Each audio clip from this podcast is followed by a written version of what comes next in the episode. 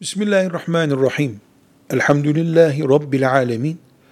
Ve salatu ve selamu ala Resulina Muhammed ve ala alihi ve sahbihi ecma'in.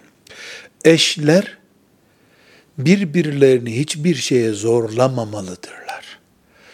Karı kocalık ilişkisi zorlamanın araya girmemesi gereken bir ilişkidir. Eğer zorlama söz konusu olursa, aile çatısı çatlar. Eşler birbirlerine karşı başka türlü bakmaya yeltenirler.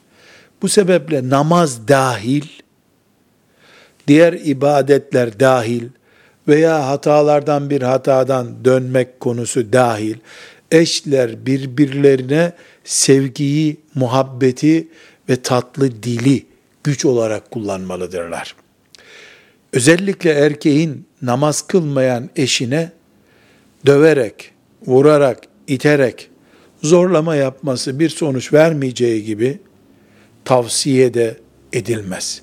Buna bir hakkı da erkeğin yoktur.